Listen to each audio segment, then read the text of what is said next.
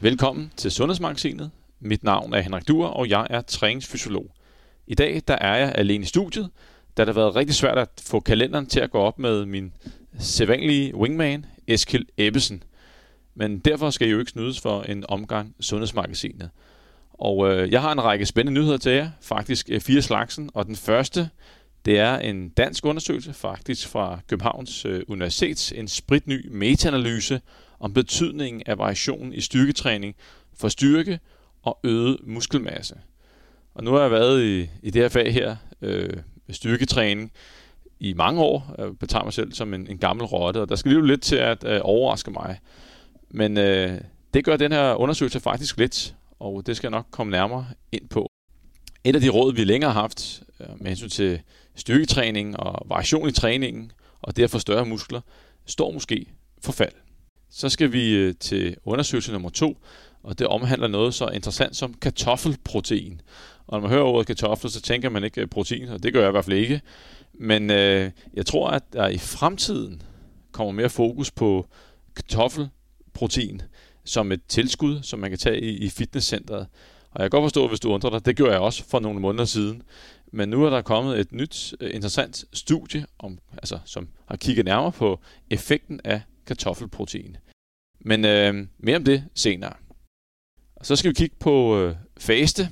Vi har kigget på det nogle gange før, men mange gange har der været det der periodisk faste. Det er det, der er lavet flest studier omkring, og periodisk faste, det er der, hvor at man typisk har et spisevindue på 8 timer, og så spiser man ikke noget i 16 timer, det vil sige faste i 16 timer, og så ser man så, hvad giver det på sundhed og vægten. Men nu er der kommet et nyt studie, hvor man har kigget på 24 timers faste, og ser, hvad giver det med hensyn til sundhed, og ikke mindst, om der sker noget med vægten. Det, de har gjort her, ligesom mange af de andre studier, der har det kigget på det her 24 timers faste, og sammenholdt det med et traditionelt vægttab, hvor man altså ligesom jævner kalorieunderskuddet ud over ugen, og kalorieunderskud er selvfølgelig det samme. Det har man matchet, således at man kun kigger på effekten af selve fasten. Er der nogle fordele her? Og den sidste, vi skal kigge på, det er lidt om low carb i kosten, altså få kulhydrater i kosten, og niveauet af testosteron. Og hvis du er mand og kører på low carb, så kan det være, at du skal lytte med her. Så scenen sat for den her podcast her. Velkommen til. Den første undersøgelse kommer som nævnt fra Københavns Universitet, og det er fra Institut for Idræt. Og det er i øvrigt der, hvor jeg har min kandidatgrad fra. Og overskriften er variation i styrketræningen, eller jeg skal også kalde det periodiseret træning med hensyn til intensiteten, altså hvor mange gentagelser, hvor tungt man løfter, giver en øget styrke, men ikke ekstra muskelvækst. Og det er lidt her, overraskelsen for mig ligger, det er, at periodisere sin træning med hensyn til intensiteten, at det ikke giver noget ekstra med hensyn til det at få musklerne til at vokse. Og jeg har været i fitnessbranchen i rigtig, rigtig mange år, og der har der været en antagelse om, at netop den her variation i styrketræningsprogrammet, at det har en betydning for træningseffekten. Det har det så også for styrke, men altså ikke for muskelmasse. Og til dem, der ikke kender til det der periodiserede træning, hvad går det så ud på? Det går egentlig ud på, at man inddeler sin træning i perioder. Her er navnet. Og de her perioder har forskellig varighed. Det kan være en dag, en uge, en måned. Og der det afhænger så lidt af, hvilken periode man er i, så har man et specielt fokus med hensyn til intensiteten. I en ikke-periodiseret træning, hvor man ikke varierer intensiteten, jamen det er sådan en klassisk ting, hvor at man egentlig måske kører 12 uger med det samme antal gentagelser, hvor man selvfølgelig kører til udmattelse, og dermed også belastning stiger over tid, men man holder sig til måske 3x10 gentagelser i alle 12 uger. Og den periodiserede styrketræning betyder så, at man som nævnt enten en periode på en dag, uge eller månedsbasis varierer belastningen og antallet af gentagelser. Og det kan eksempelvis være, at man i starten af et forløb, det er måske den mest klassiske, den såkaldte lineære periodiserede træning, der kunne man starte med de første 4 uger, hvor man kører 4x15 gentagelser. Så når de 4 uger er gået, så skruer man op for vægten yderligere, giver den et ekstra hak, og så kan man måske kun tage 12 gentagelser. Så kører man med det i 4 uger, så giver man et ekstra en på belastningen, og således at den bliver tungere og færre gentagelser.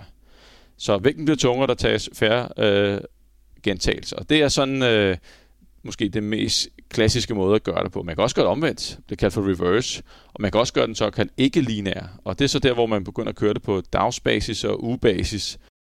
Så det, de har gjort i den her undersøgelse her, der har det kigget på, jamen hvis ikke du periodiserer træningen, hvis du bare kører det samme antal gentagelser hele vejen igennem, kontra det, at du varierer træningen eller intensiteten, antal gentagelser, belastningen over tid, hvilken betydning har det?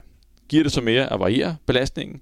Og de har faktisk også kigget sådan lidt undergrupperagtigt, hvor de har set på, okay, blandt de her periodiseringsmodeller, om man varierer på ugebasis, på månedsbasis, på dagsbasis og på andre måder, er der nogle af dem her, der har, hvad skal vi sige, større betydning, der giver endnu mere styrke eller endnu mere muskelmasse. Når det så kommer til det med muskelmassen, så hvis du er fastlytter her, så kan du måske huske, at Eskild og jeg, vi vendte en artikel for nogle udtalelser tilbage, der faktisk viste det modsatte. Det er, at hvis man periodiserede sin træning, i det her tilfælde her, der havde det taget 28 deltagere, det var randomiseret, de kiggede på en del af, skal vi sige, forsiden af låret, der hedder Vastus Lateralis, og der kiggede de på, altså på tykkelsen af den ved hjælp af ultralyd, og så det så, at hvis man, det var så 8 ugers træning, de lavede, hvis den gruppe, som tog 3 uger til at starte med, hvor belastningen var meget, meget tung, og så gik de, efter de 3 uger var gået, så tog de noget belastning af og tog flere gentagelser. At den gruppe, som på den måde varierede belastningen, de fik faktisk en større muskelmasse. Og det så kommer frem til i den her undersøgelse, og metaundersøgelse, det er faktisk, at det ikke har nogen effekt at gøre det på den måde. Og derfor så... Så jeg bliver selvfølgelig lidt nysgerrig. Nogle skulle kalde mig lidt biased her, fordi at jeg jo altid har haft den opfattelse af, at det at variere træningen er godt for muskelmassen. Også fordi, at for de her udsendelser tilbage, der kom jo en undersøgelse, der lige gik ind og bekræftede mine overbevisninger. Men så kommer jeg måske på andre tanker efter denne undersøgelse her. Men det skal også siges, at fordi jeg har den her lidt bias tilgang her, så er jeg gået ekstra meget i dybden med denne her. Kan det virkelig være rigtigt, at mine overbevisninger ikke holder stik længere? Og hvad har de så gjort i denne undersøgelse her? Jo, det er en såkaldt metaanalyse. Og det vil sige, at de har taget en række studier, som skal vi sige, overordnet set undersøger de samme ting. Og så lægger man den ligesom sammen og kigger på en form for gennemsnit og ser, i hvilken retning peger det her. Hvad kan vi sige på baggrund af de her 35 studier, som de har haft med her? Og i de her 35 studier, hvis man lægger dem sammen, så er der ca. 1.200 deltagere fra hele verden. For at blive optaget i den her metaanalyse her, der er opstillet en række krav, og det, som måske er mest interessant, det er, at modsat tidligere undersøgelser på det område her, der har de sørget for, at volumen af træningen er den samme. Og her har defineret volumen som sæt gange gentagelser. Og det er vigtigt, at lige præcis her, specielt med hensyn til muskelmasse, at volumen er den er den samme i begge grupper, fordi at volumen er måske den vigtigste parameter at holde styr på i forbindelse med opbygning af muskelmasse. Og det skal så siges, at det her kriterie her gør faktisk, at den undersøgelse, Eskild og jeg vil kigge på, den er ikke med, fordi der var faktisk en volumenforskel. Og den gruppe, der kørte med den tunge belastning i 3 uger inden de øgede antallet af gentagelser, jamen de havde faktisk en lav volumen, men det, som så var overraskende, på trods af lav volumen, så fik det faktisk også en større fremgang i muskelmasse. Men ikke mere om den undersøgelse. Lad os lige gå videre til metaanalysen her. Så udover at volumen skal være matchet blandt grupperne, så skal der også være en vis varighed. Det er klart, at hvis man skal nå at se en effekt på muskelmasse og styrke, der går selvfølgelig et stykke tid, så der er sat et kriterier på minimum 4 uger. Og der skal også være 2 grupper i studierne, således at man har noget at sammenligne. Det var sådan de overordnede træk på undersøgelsen. Og hvad så de så i deres analyse? Først, hvis du kigger på, output-styrken. Hvad skete der her? Og det er væsentligt at nævne, at man selvfølgelig skal skelne mellem folk, der er utrænet, og folk, der er trænet. Og der kunne du så se, uanset om man var, hvilken træningstilstand man havde, at man får en større fremgang i styrken ved at periodisere træning, det vil sige variere intensiteten i træningen over tid. På ugebasis eller på månedsbasis veksle mellem tunge løft og så lettere løft. Og forklaringen her, man kan sige, de har måske den samme træningsmængde, men forskellen er så, at det, man varierer intensiteten fra uge til uge eller fra måned til måned, gør, at man udfordrer nervesystemet mere, og på den måde træner nervesystemet. Og når vi kigger på styrke, så er der i hvert fald 2 parametre, der er interessante. Det ene er, at det er tværsnittet af musklen, hvor stor er bøffen, men det er også vores evne til at aktivere musklen. Og jo bedre vi er til at aktivere vores muskel, jo flere muskelfiber kan vi rekruttere og få til at arbejde for os på én gang. Og hvis der er noget, skal vi sige, tung styrketræning gør, så er det at fremme vores evne til at aktivere vores muskelmasse. Og det kan så være, at det er der, at forskellen ligger, at når det ikke er muskelmassen, de går frem på, hvad så det, der gør, at de så får en større styrke. Og det er sandsynligvis et forbedret nervesystem. Det er måske også vigtigt at nævne, at for den trænede målgruppe, som det også kigger på her, der er det at variere intensiteten hyppigere end på månedsbasis, altså måske på ugebasis, at det var faktisk mere effektivt, når der kom til fremgang i styrke. Og jeg er sikker på, at de fleste, der træner derude, jamen de kører efter den klassiske model med at altså den lineære periodisering, hvor at man i en måned cirka fokuserer på en type belastning, og så gør man den tungere måneden efter, og så fremdeles. Og hvis man har haft lidt stillstand her, så kunne det være, at man skulle skifte ud på ugebasis, således at man med i uge 1 kører vi 15 gentagelser, uge 2 12 gentagelser, og så kører vi dernede af 9 og måske ned til 6. Så lidt afhængig af, hvad målet er, så kan man køre lidt tungere.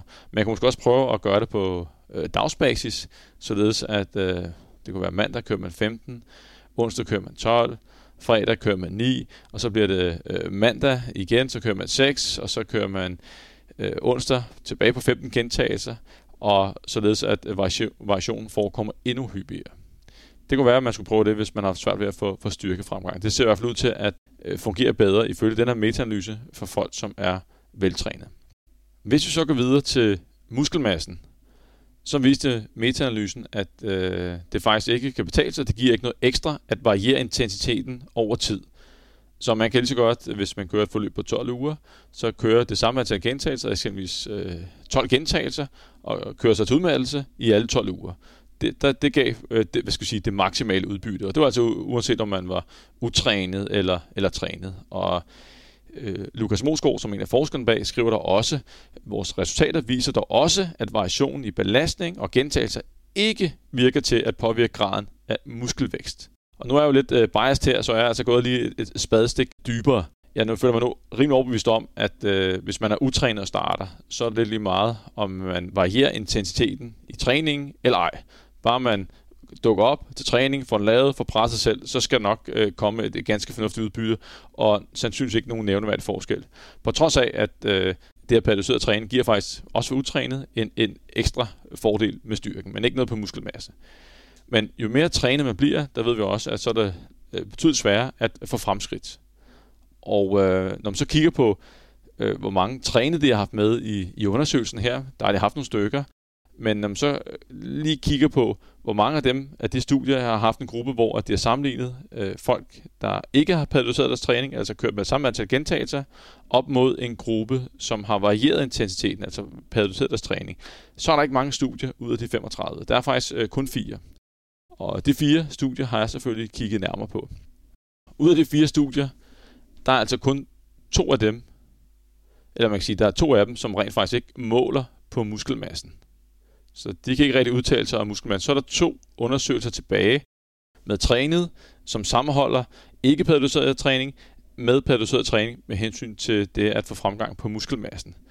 Det ene af studierne, det er et 24 år gammelt studie, det behøver der ikke være noget i vejen med, men der har de taget 22 militærkadetter, og dem sætter det til at træne i 10 uger. Deres definition af trænet her er, at de som i et led af deres uddannelse har været igennem lidt af hvert. Der er noget aerobtræning, anaerobtræning, men også styrketræning. Og jeg kunne ikke lige se af undersøgelsen, hvor meget styrketræning de egentlig har lavet i den der fysiske træningsperiode, de har været igennem. Men uanset hvad, så kører de så 10 uger, og det opdeler dem i 2 grupper. Altså de her militærkadetter bliver opdelt i 2 grupper. Den ene gruppe kører med samme antal gentagelser, og den anden periodiserer så. Og det, de så finder efter de her 10 uger, det er, at der ikke er nogen fremgang i muskelmassen. Okay, fair nok. Men det, som så er interessant, som jeg, det står ikke nogen steder i metaanalysen, og jeg tror ikke, de går så meget ned i detaljer, når de skriver artiklen, men dem, der har periodiseret træningen af de her militærkadetter, udover at de selvfølgelig får en fremgang af muskelmassen, men modsat den anden gruppe, så taber de faktisk fedtmasse. Og der er faktisk en forskel her på kropskompositionen mellem de to grupper. Og så kan man stille sig selv nogle spørgsmål. Jamen, har de fået kalorier nok? Hvis de, hvad skal vi sige, taber fedtmasse, og den anden gruppe ikke gør, er der så en forskel mellem de to grupper? Er det det, der har gjort, der ikke er nogen? At vi ikke ser en forskel? Og så er der et andet spørgsmål, der er, hvor trænet er de her kadetter styrketræningsmæssigt? Kan man kalde dem trænet? Hvis det så er måske mere utrænet på det område her, så er det måske blevet placeret i en forkert kategori som styrketrænet. Lad os gå videre til den anden undersøgelse. Og her, der har de altså en godt nok en trænet målgruppe på papiret, men en helt anden form for trænet målgruppe.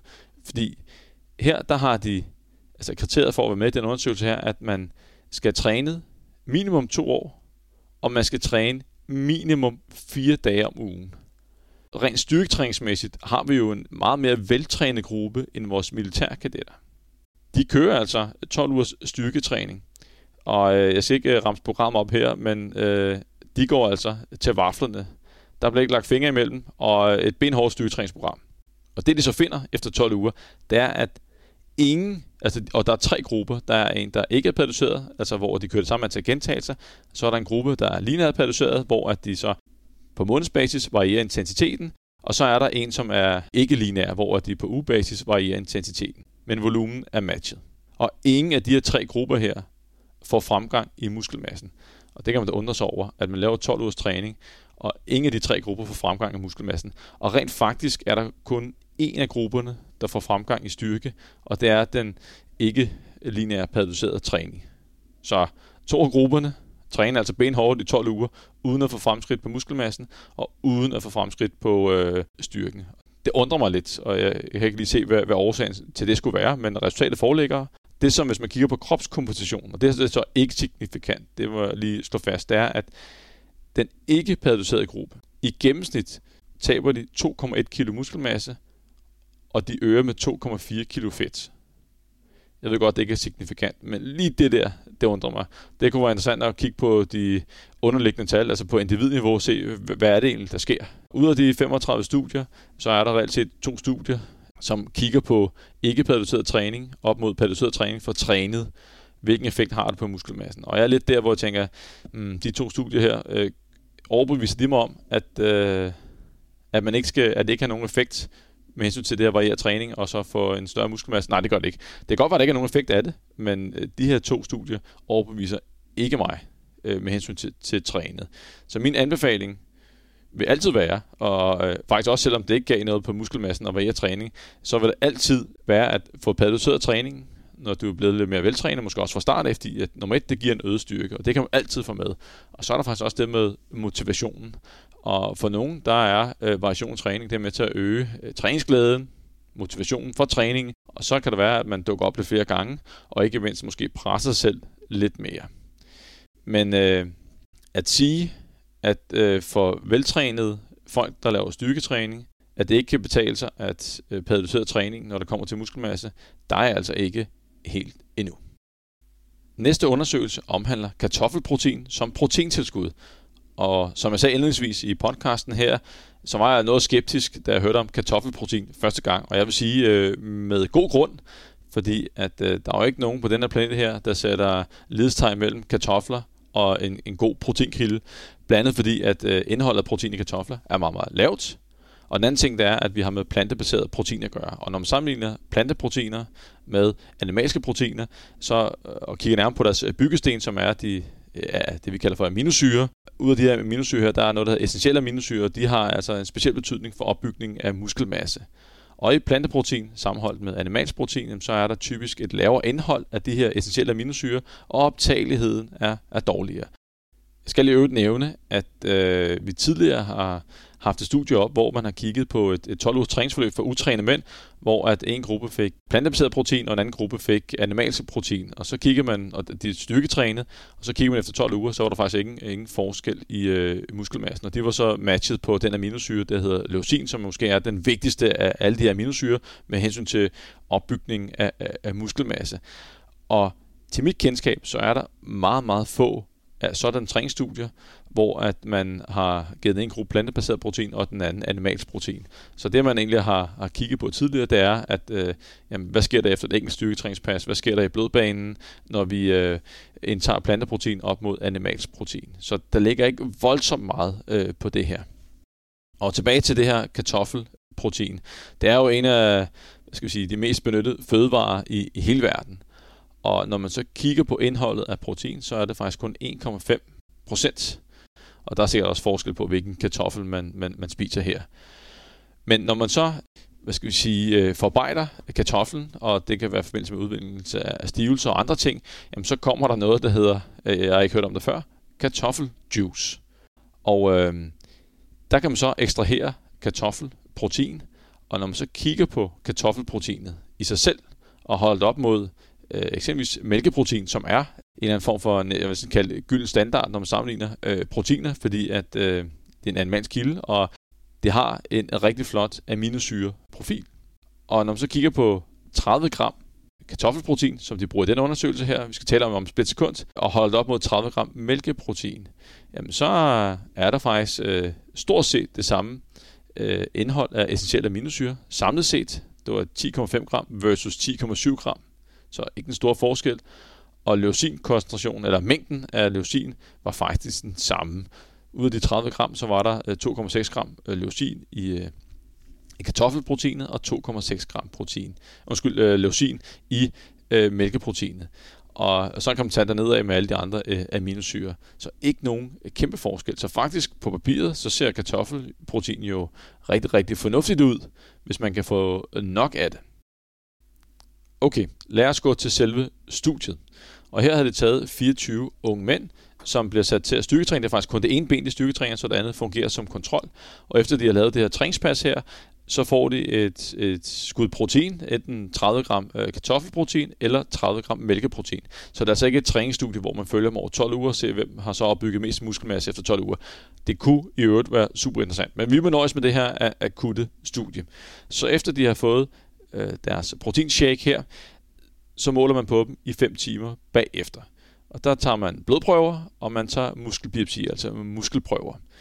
Og hvis vi starter på at kigge på resultaterne fra blodprøverne, så ser man det, man typisk ser, når man indtager plantebaseret protein op mod animalsk protein. Det er, at animalsk protein, jamen, der sker en hurtigere, kraftigere stigning af de her essentielle aminosyre, som er så vigtige for opbygningen af muskelmasse.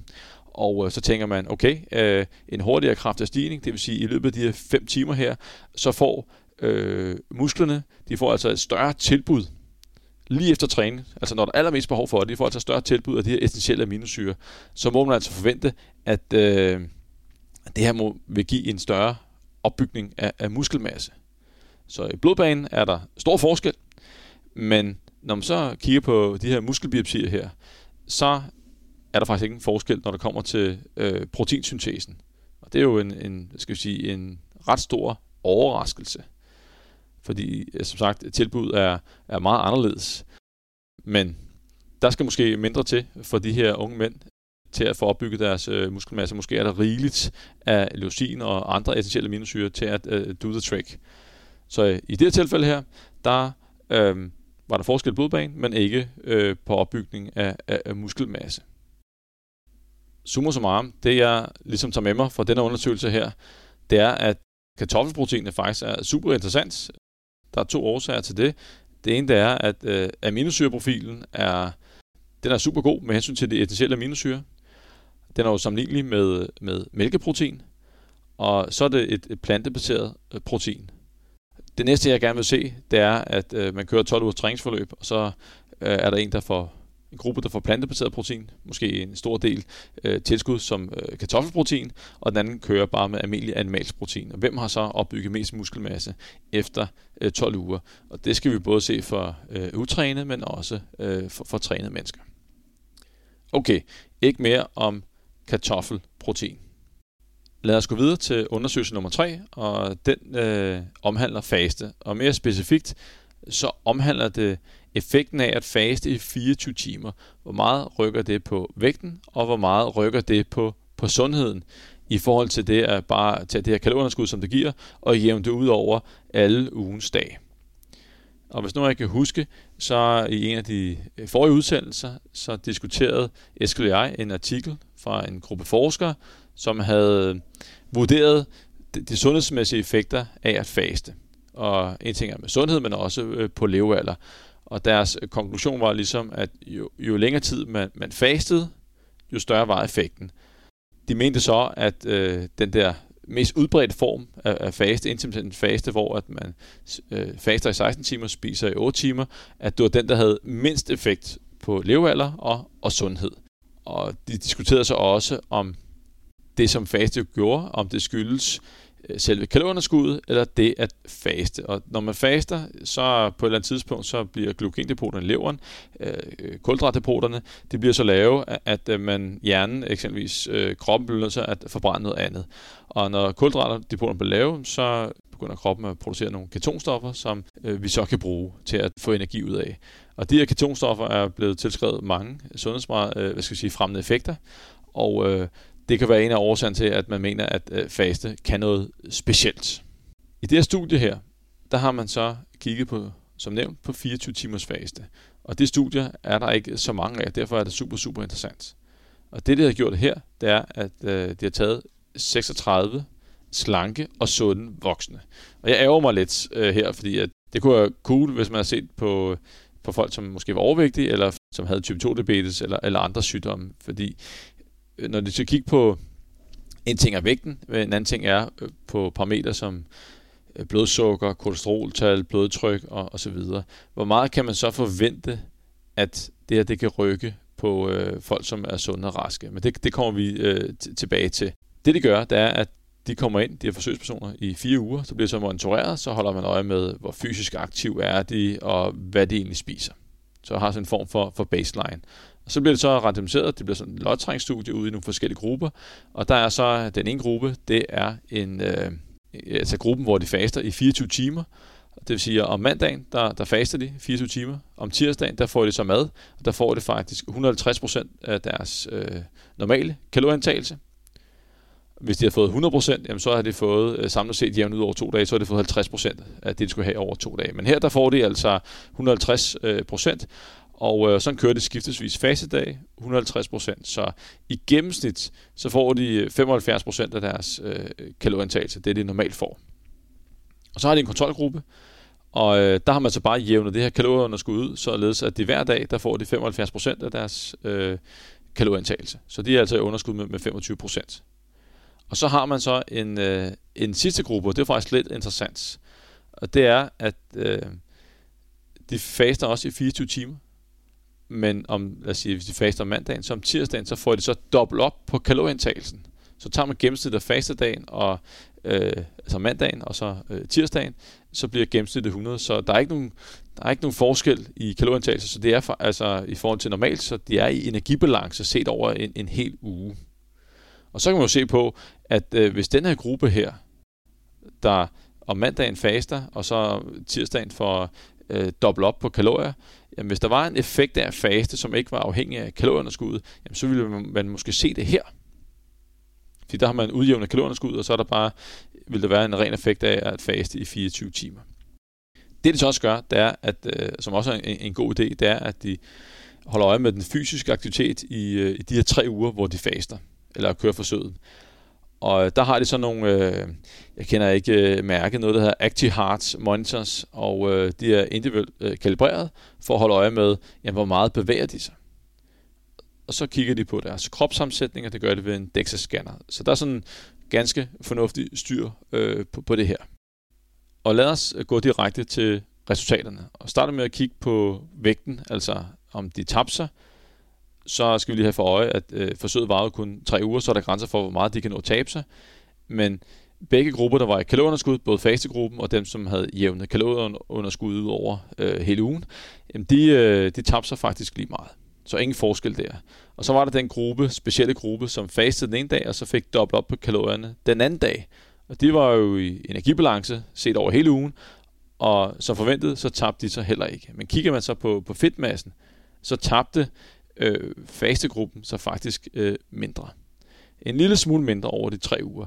Og man kan så spekulere i, hvorfor. Men noget af det, de også målte på ved siden af, det var jo det fysiske aktivitetsniveau, om det ændrer sig, om de fastholdt det. Og det viser faktisk, at dem, der fastede, altså på fastdagene, at de havde et fald i spontant fysisk aktivitet. Og måske kan det gøre, eller forklare årsagen til, at der var en forskel i tabet af fedtmasse. Men som sagt, samlet set på vægten var der ingen forskel. Går man så videre og kigger til, de sundhedsfremmende parametre. Der var der jo kolesteroltal, der var blodsukker, der var insulin, der var fedt i blodet og nogle andre parametre. Der var altså ingen forskel mellem grupperne. Så man kan i hvert fald konkludere ud fra det her studie, der var 3 uger, så kan man altså argumentere for og imod, om det så skal være endnu længere, før vi ser en reel effekt, men i hvert fald over de her 3 uger. Så de effekter, der er faste, de kan tilskrives selve kalorieunderskuddet. Der er ikke noget ekstra magi sundhedsmæssigt, i hvert fald på de her parametre, der er målt her. Det kan godt være, at det har på andre parametre, men nu kan vi kun udtale os om det, der bliver målt på her. At der er altså ikke nogen ekstra magi over det at faste. Dermed ikke sagt, at jeg ikke anbefaler folk at faste. Det er fuldstændig op til folk selv. Men når det kommer til eksempelvis det at tabe sig, jamen så er det jo den bedste kostplan, det er jo den, der bliver efterlevet. Og det samme gælder den bedste motion, det er den, der bliver gjort. Så det handler om at finde ud af, hvad er det egentlig, der fungerer for mig i hverdagen. Og hvis det fungerer for nogen at faste, så skal de da gøre det. Der er jo lige så meget sundhed og vægttab at hente. Man skal så bare være opmærksom på de dage, hvor man faster. Hvis man kører på med 24 timers faste, som de har i denne undersøgelse her, så kan der være risiko for, at det fysiske aktivitetsniveau, at det falder. Og det er ikke nødvendigvis, eller det er nok ikke specielt hensigtsmæssigt. Alrighty. Nok om faste. Lad os rulle videre til den sidste undersøgelse. Hvis du er mand, så er det nu, du skal lytte med, fordi hvis der er noget, vi ikke er interesseret i, så er det at få lavere testosteronniveauer. Og det, der er gjort i denne undersøgelse her, som er en metaundersøgelse, der har de kigget nærmere på, hvad betyder det, hvis man selvfølgelig er mand, og man får en kost, som indeholder et meget lavt indhold, eller i hvert fald et lavt indhold af kulhydrater. I den her metaundersøgelse, der indgår de her 27 studier, som man ligesom har lagt sammen, og der er i alt 309 deltagere, og så forsøger man så at konkludere noget ud fra det. Det er vigtigt at nævne, at kriteriet for at være med i undersøgelsen, eller man kan kalde det inklusionskriteriet, det var, at det måske det vigtigste, det var med hensyn til, hvornår er en diæt betegnet som lav på kulhydrater. Og der skal den være under 35 energiprocent. Så det er jo ikke, kriteriet er ikke, at det skal være en hardcore ketokost. Det er ikke der, vi er. Men vi har i hvert fald et relativt lavt kulhydratniveau.